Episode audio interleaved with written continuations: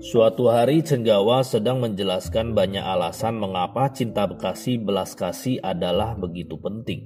Langri tanpa bersujud di hadapannya dan berkata, bahwa mulai saat itu ia tidak akan memeditasikan hal lain kecuali pada kedua hal tersebut. Cenggawa mengangkat topinya dan berkata tiga kali, berita yang hebat. Tidak ada hal lain yang bisa lebih efektif untuk membersihkan perbuatan negatif dan kegelapan batin kita selain belas kasih. Dulu sekali di India, ajaran Abhidharma mendapat tantangan dari para tritika pada tiga waktu yang terpisah dan mulai lenyap. Tetapi seorang Brahmana wanita yang bernama Prakasasila mempunyai pikiran demikian. Saya telah dilahirkan sebagai seorang perempuan oleh karena status saya yang rendah, saya tidak bisa membuat doktrin Buddha berkembang. Maka saya akan berpasangan dengan lelaki dan mempunyai anak laki-laki yang dapat menyebarkan ajaran Abhidharma. Dengan seorang satria sebagai ayah anaknya, dia melahirkan Asanga yang mulia. Dan dengan seorang Brahmana, ia melahirkan Wasubandu. Ketika kedua putranya menjadi dewasa, mereka menanyakan apakah pekerjaan ayah mereka. Ibunya memberitahu mereka berdua, "Saya tidak melahirkan kamu untuk mengikuti langkah ayahmu. Kamu sudah ditakdirkan menyebarkan ajaran Buddha.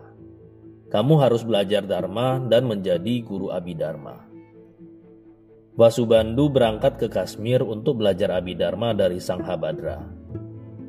Asanga pergi ke Gunung Kukut Apada, di mana ia memulai latihan Buddha Maitreya dengan harapan mendapat penampakan dari Buddha tersebut dan memohon instruksinya. Enam tahun sudah berlalu. Walaupun ia bermeditasi dengan giat, ia tidak pernah bermimpi tentang hal yang memberikan pertanda baik. Kelihatannya saya tidak pernah akan berhasil. Pikirnya, dan ia pun meninggalkan tempat tersebut dengan perasaan kecil hati. Di tengah jalan, ia kebetulan berjumpa dengan seorang lelaki yang sedang mengasah sebatang besi yang besar dengan kain kapas yang lembut. Apa maksud Anda berbuat demikian, mengasah seperti itu? Ia bertanya kepada orang tersebut. Orang itu menjawab, "Saya memerlukan sebatang jarum, maka saya mencoba membuatnya dengan mengasah batang besi ini." Asanga berpikir, ia tidak akan pernah berhasil membuat sebatang jarum dengan mengasah batang besi yang sangat besar itu dengan sepotong kain kapas yang lembut.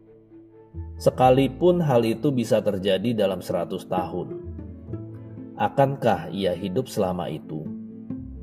Jika orang awam dapat membuat usaha seperti itu untuk alasan yang sepele, saya pikir bahwa saya belum pernah benar-benar berlatih Dharma dengan ketekunan apa pun. Maka ia kembali kepada latihannya. Ia berlatih tiga tahun lagi, namun tetap saja tidak ada tanda apa pun. Kali ini saya cukup yakin bahwa saya tidak pernah akan berhasil, ia berkata. Dan ia pun pergi lagi ia berjumpa dengan sebuah batu karang yang sangat tinggi. Kelihatannya seolah-olah menyentuh langit. Pada kakinya, seorang lelaki sedang mengusapnya dengan bulu burung yang dicelupkan ke dalam air. Apa yang sedang Anda lakukan? Asanga bertanya kepadanya. Batu karang ini terlalu tinggi, jawab orang itu. Saya tidak mendapat cahaya matahari sedikit pun pada rumahku yang terletak di sebelah baratnya. Maka saya akan mengikisnya sampai ia hilang. Asanga dengan pikiran yang sama seperti tiga tahun sebelumnya, kembali dan berlatih untuk tiga tahun berikutnya. Namun, tetap saja tanpa pernah bermimpi tentang tanda-tanda yang baik. Dengan sangat berkecil hati, ia berkata, "Apa pun juga yang saya lakukan, saya tidak pernah akan berhasil." Dan ia pun berangkat meninggalkan tempat tersebut sekali lagi. Di tengah jalan, ia kebetulan melihat seekor anjing betina yang kedua kaki belakangnya pincang dan seluruh seperempat bagian tubuh belakangnya dipenuhi dengan belatung.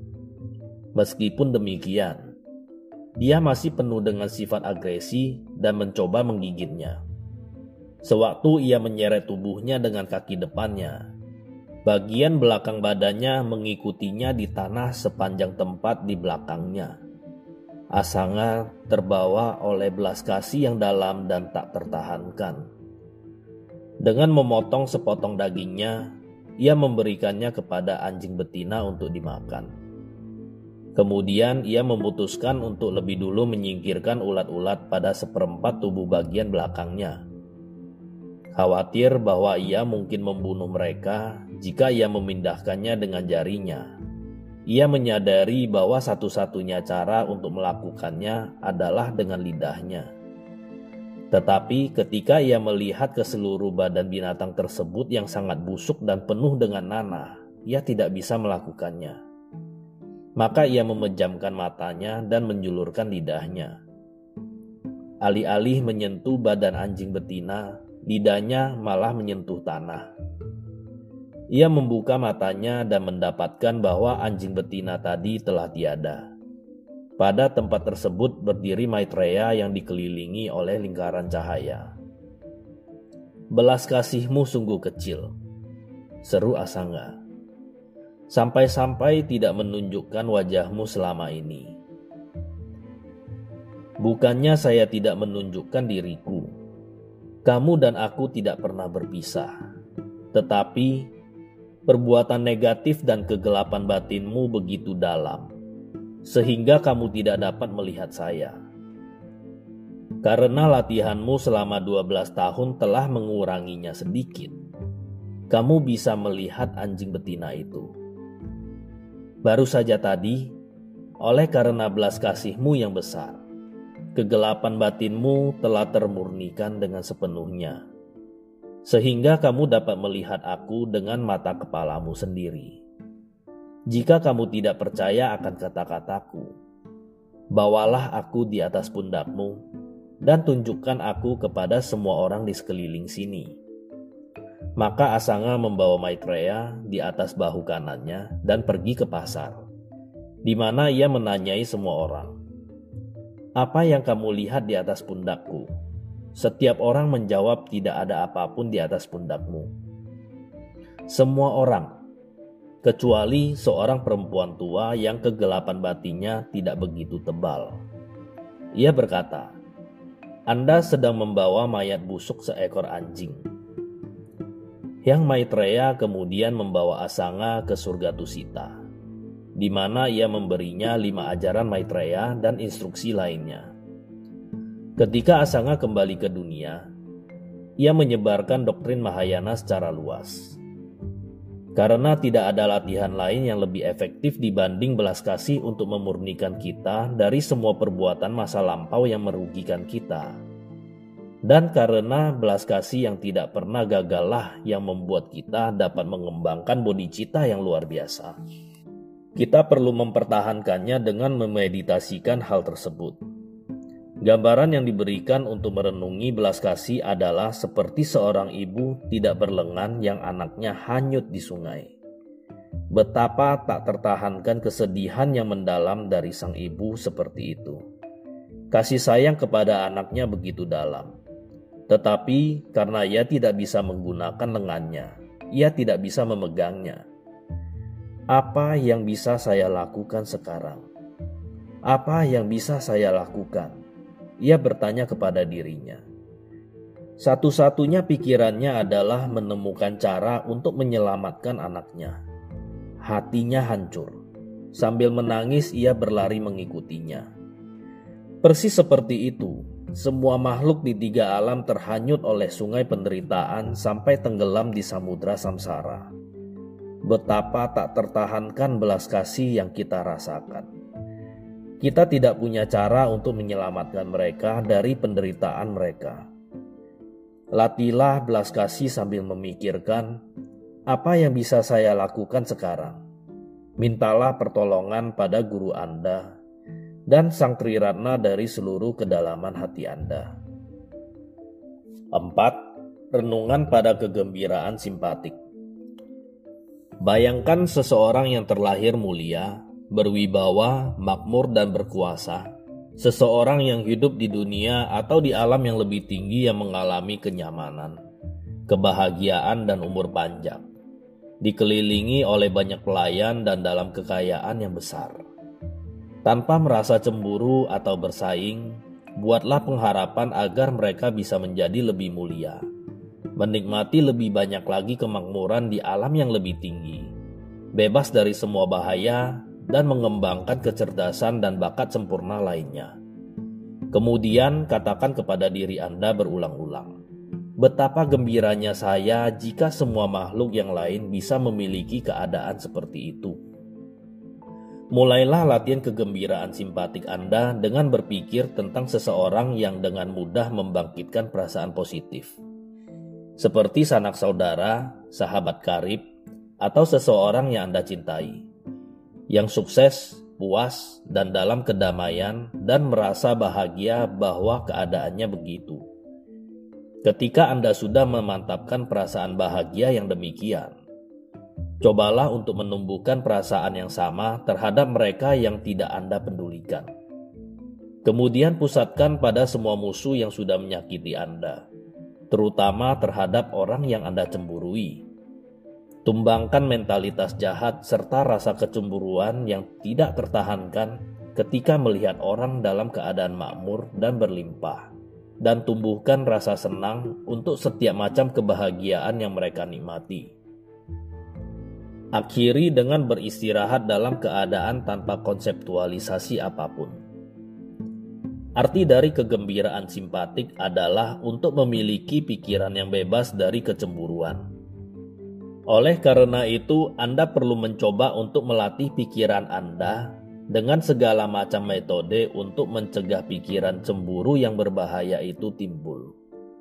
Khususnya seorang bodhisatwa yang telah membangkitkan bodhicitta demi kepentingan semua makhluk harus berusaha untuk menempatkan semua makhluk dalam kebahagiaan kebudaan yang kekal, dan untuk sementara dalam kebahagiaan alam dewa dan manusia.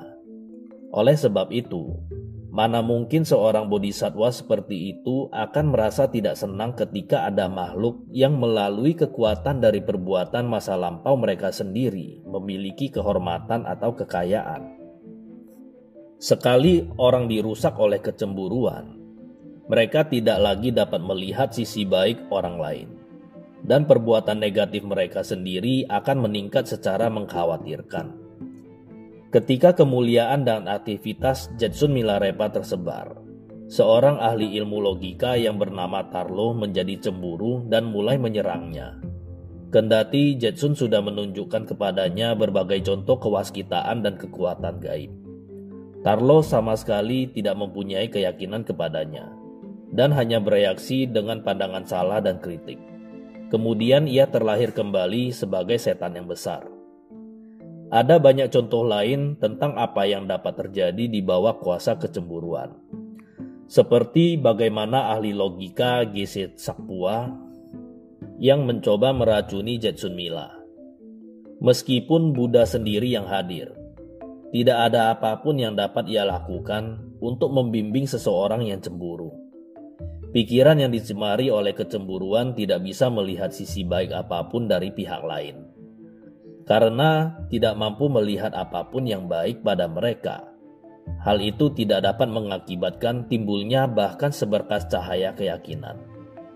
Tanpa keyakinan, seseorang tidak dapat menerima belas kasih maupun berkah. Dewa Data dan Sunak Satra adalah para kemenakan Buddha. Keduanya telah tersiksa oleh kecemburuan dan menolak untuk memiliki keyakinan yang paling tipis terhadapnya. Walaupun mereka menghabiskan seluruh hidup mereka di dalam rombongannya, beliau sama sekali tidak bisa mengubah pikiran mereka. Lebih dari itu, bahkan ketika pikiran-pikiran yang jahat tentang orang lain tidak diwujudkan dalam kejahatan fisik yang nyata, mereka masih dapat menciptakan akibat negatif yang sangat banyak terhadap orang yang memiliki pikiran tersebut. Sekali peristiwa ada dua GC terkenal yang saling bersaing. Suatu hari, salah satu dari mereka mengetahui bahwa GC yang lain telah memiliki seorang wanita. Kata GC tersebut kepada pelayannya, "Buatkan teh yang enak, sebab aku punya berita yang menarik." Pelayan membuatkan teh dan ketika ia telah menyuguhkannya, ia bertanya, "Apakah beritanya?" Kata mereka, jawab GC, bahwa saingan kita mempunyai seorang wanita. Ketika Kun Pang Trakyal mendengar cerita ini, konon wajahnya meredup dan ia bertanya, yang mana dari dua GC tersebut yang melakukan perbuatan yang lebih buruk? Secara terus-menerus berdiam dalam perasaan cemburu dan persaingan seperti itu, tidak akan membuat seorang lebih maju ataupun merugikan saingannya. Hal tersebut hanya akan membawa ke arah akumulasi karma negatif. Hilangkan sikap jelek seperti ini. Selalulah merasa gembira dengan tulus atas prestasi dan keadaan yang baik dari orang lain. Apakah itu adalah posisi sosial mereka bentuk badan, kekayaan, pengetahuan, atau hal-hal lainnya. Pikirkan berulang-ulang betapa sungguh gembiranya Anda bahwa mereka begitu hebat, begitu sukses, dan beruntung. Pikirkan betapa baiknya jika mereka menjadi lebih baik dari keadaan sekarang dan memperoleh semua kekuatan, kekayaan, pengetahuan, dan kualitas baik yang mereka bisa miliki. Renungkan hal tersebut dari kedalaman lubuk hati Anda. Gambaran tentang kegembiraan simpatik yang tak terhingga adalah bagaimana seekor ibu unta menemukan anaknya yang hilang. Dari semua makhluk hidup, unta dianggap sebagai ibu yang paling penyayang. Jika seekor ibu unta kehilangan anaknya, duka citanya sangatlah dalam. Tetapi ketika dia menemukannya kembali, kegembiraannya tidak terbatas. Seperti inilah kegembiraan simpatik yang perlu Anda kembangkan. Empat kualitas yang tidak terhingga tidak akan membuat kita gagal dalam menumbuhkan bodhicitta kita yang sejati. Oleh sebab itu adalah penting untuk mengembangkannya sampai mereka sudah sungguh-sungguh mengakar dalam diri kita. Supaya mudah dimengerti, kita dapat meringkas empat kualitas yang tak terhingga dalam satu kalimat. Baik hati, latih saja diri Anda untuk memiliki hati yang baik dalam semua situasi. Suatu hari, lengan yang mulia Atisa terluka. Ia meletakkannya ke pangkuan drum tonpa dan berkata, Anda yang baik hati, berkatilah tangan saya. Atisa selalu menempatkan suatu penekanan yang unik pada pentingnya hati yang baik. Alih-alih bertanya kepada seseorang, "Apa kabar?" Maka ia akan berkata, "Adakah Anda berbaik hati?" Kapan saja ia mengajar, ia akan menambahkan, "Berbaik hatilah."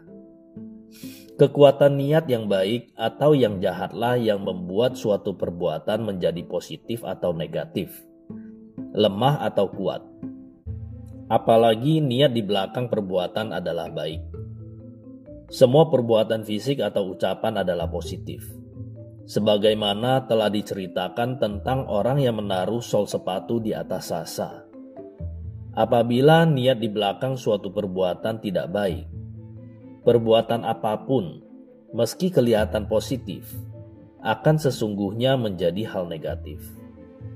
Oleh karena itu, belajarlah untuk mempunyai niat baik sejak awal dalam situasi apa pun juga.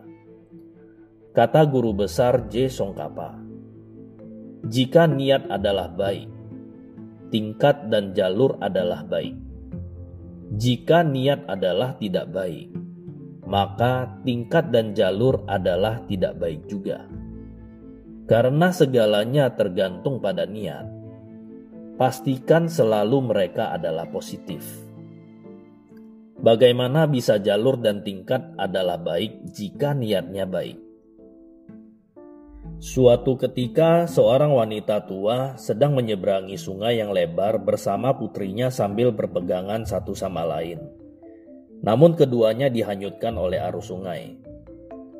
Sang ibu berpikir, Tidaklah penting jika aku hanyut, asalkan putriku terselamatkan. Pada waktu yang sama, anak perempuan berpikir, "Tidak jadi soal kalau saya terhanyut, selama ibu saya tidak tenggelam." Mereka kedua-duanya binasa dalam air. Dan sebagai hasil pemikiran hal positif untuk satu sama lainnya, mereka terlahir di alam surga Brahma. Di lain kesempatan, ada enam biarawan dan seorang pesuruh menyewa perahu untuk menyeberangi sungai Jasako. Perahu pun bertolak meninggalkan tepi sungai. Sekitar seperempat jalan ke seberang, tukang perahu berkata, kita terlalu berat.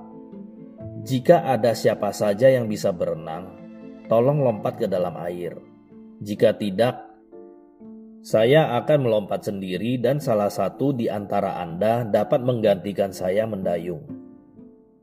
Tak satu pun di antara mereka yang bisa berenang. Juga tak ada yang tahu bagaimana cara mengayuh.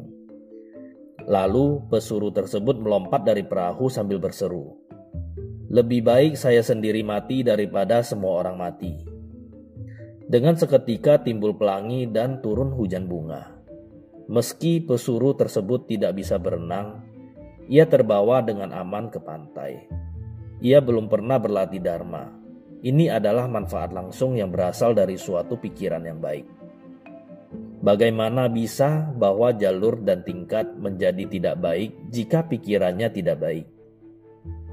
Sekali peristiwa ada seorang pengemis yang berbaring di pintu gerbang kota sambil berpikir, Aku ingin kepala raja terpenggal, sehingga aku bisa mengambil tempatnya. Pikiran tersebut timbul padanya terus-menerus semalam suntuk. Menjelang pagi, ia tertidur.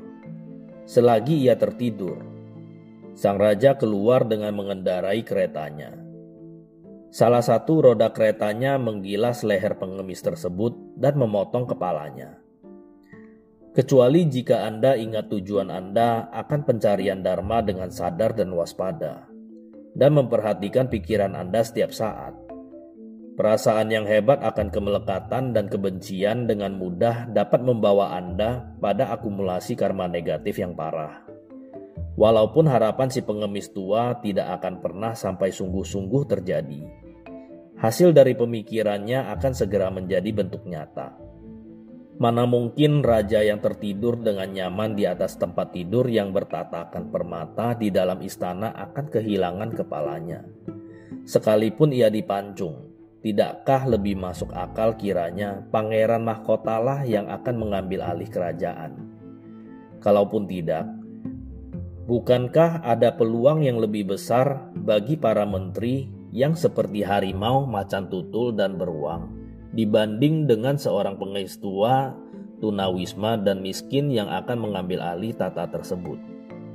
Kecuali jika Anda memeriksa diri Anda dengan hati-hati, bagaimanapun, bahkan pikiran negatif yang lucu dan menggelikan seperti itu dapat timbul. Maka sebagaimana yang dikatakan oleh GC Sawopa, jaga dan lindungi negara Anda dengan hati-hati. Kalau tidak, maka ia akan meningkatkan penderitaan samsara. Suatu hari, Buddha dan para biksunya diundang untuk menerima sedekah di rumah seorang penderma. Ada juga dua pengemis di sana. Yang satu satria muda dan yang lain seorang brahmana Buddha. Brahmana itu masuk ke dalam lebih dahulu sebelum Buddha dan para biksu dilayani. Dan ia tidak menerima apa pun. Satria itu menunggu sampai semua orang selesai dilayani. Dan ia menerima banyak makanan sisa yang baik dalam mangkok pindapatannya. Sore itu, keduanya menceritakan pikiran mereka satu sama lain. Jika aku kaya, kata satria muda tersebut, Aku akan mempersembahkan pakaian dan sedekah kepada Buddha dan para biksunya seumur hidupku.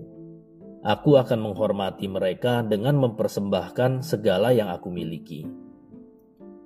Jika aku adalah seorang raja yang besar, kata Brahmana Buddha, aku akan memenggal kepala Sramana gundul tersebut dan mengeksekusi seluruh rombongannya bersama-sama Satria pergi ke negeri lain dan beristirahat di bawah bayang-bayang sebatang pohon yang besar.